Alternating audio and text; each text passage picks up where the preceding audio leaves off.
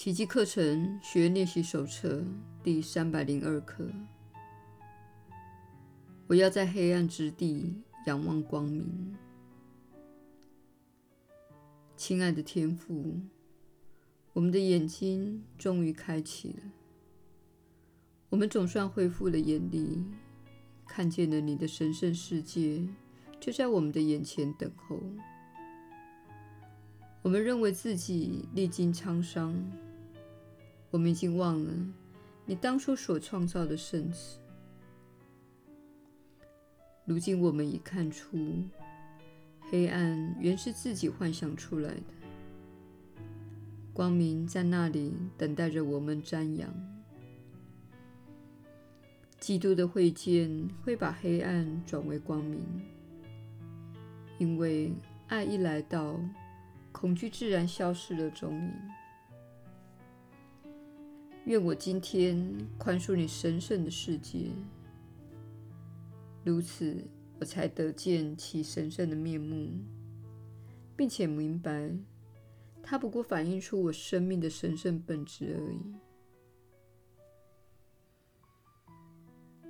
在我们迈向它之际，圣爱等候着与我们同行，且在前面指点迷津。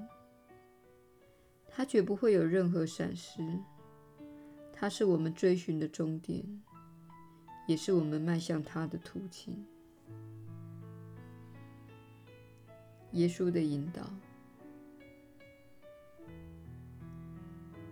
你确实是有福之人。我是你所知的耶稣。宽恕过程中最困难的部分，就是觉察到自己想要批判。怨恨及分裂的念头，这是你在宽恕过程中会经历的一大发现。决定宽恕一个行为、人、事、地、物或经验时，你会发现自己有一部分不想宽恕，想要坚持怨恨。这就是你选择进入分裂之境来体验非爱的那部分。我们知道这很难以想象，你很难相信一个意识会选择这样做。这说法与你在世间所拥有的许多信念体系互相抵触。那些信念认为是上主创造你来到此地的，事实并非如此。上主确实创造了你。但是，是你选择进入这个较低振动频率的经验，而来追逐偶像，并且以身体的形式来体验你想要的事物。然而，活在分裂之境未必就是灾难一场。但是，你必须学习的是，不要怨恨，不要批判，不要使自己更加远离爱。毕竟，活在身体中，成为人类活在这个分裂的经验中，已经十分糟糕了。即使你享有美好的时光，仍会受到许多事物的挑战，包括你的身体、老化过程，以及你必须经历的所有物质层面的事物。这是你选择进入分裂自境的必然结果。你出生的过程也非常的艰辛，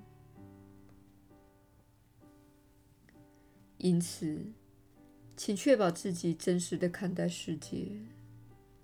它是远离爱的一种形式，意思是，你有一部分想要远离爱，而这一部分的你，现在已经体验够了，不再那么样的迷恋了，因为你在这个星球上。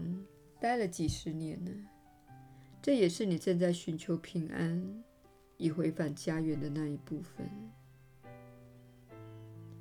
没有什么好遗憾的，没有什么好赶的，也没有什么好害怕的。你在上主内的家园正等候着你，不论你在这一世决定要做什么。然而，你越是走向分裂，就越是感到痛苦和艰辛。道理就是这么简单。所以，让透过宽恕来减少分裂成为你的首要之务。如此一来，其他一切都会来到你的眼前。我是你所知的耶稣。我们明天再会。